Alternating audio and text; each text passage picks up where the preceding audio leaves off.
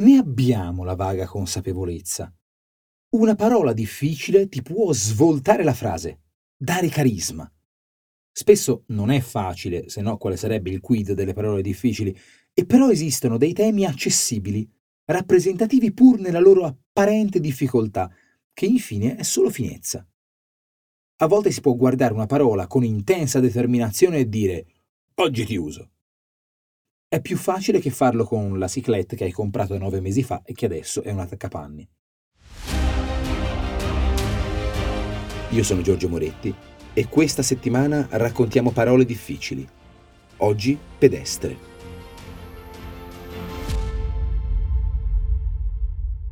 L'immagine da cui scaturisce il pedestre, rimergendo dal latino nell'italiano del XIV secolo, è immediata.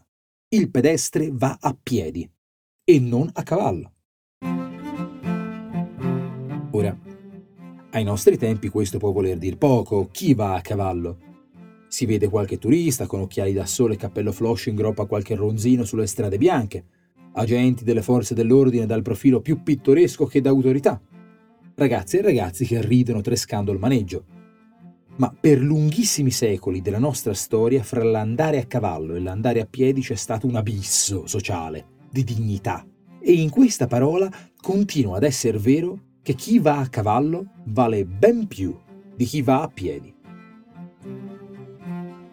Il fatto brillantissimo è che il pedestre non solo diventa il mediocre, il qualitativamente scarso, il poco pregevole, ma si volge in maniera piuttosto netta verso il banale, ciò che non conosce novità né originalità. Questi di originalità e novità forse non sono i primi metri di qualità che ci vengono in mente, ma sono metri molto eloquenti. Da mediocre a banale è una svolta che si attaglia bene per negazione alle prodigiose agilità equestri, che per contro sembrano tutte fantasia e slancio e imprevedibilità. Così troviamo pedestre la sceneggiatura rimasticata, goffa e impersonale. Quando a tavola si impongono commenti pedestri sull'attualità ci si serve volentieri altro vino d'evasione e non ci si arrende alla modesta prospettiva di una vita pedestre. È vero, usando il pedestre accogliamo un giudizio di sapore aristocratico. E forse non ci fa piacere reimmaginare il mondo diviso in base alla possibilità di una cavalcatura come è stato diviso per millenni. Ma è un'aristocrazia lontanissima, di cui resta una silhouette essenziale.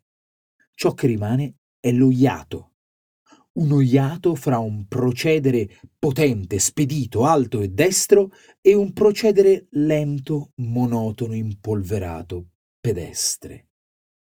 Proprio una parola da riscoprire.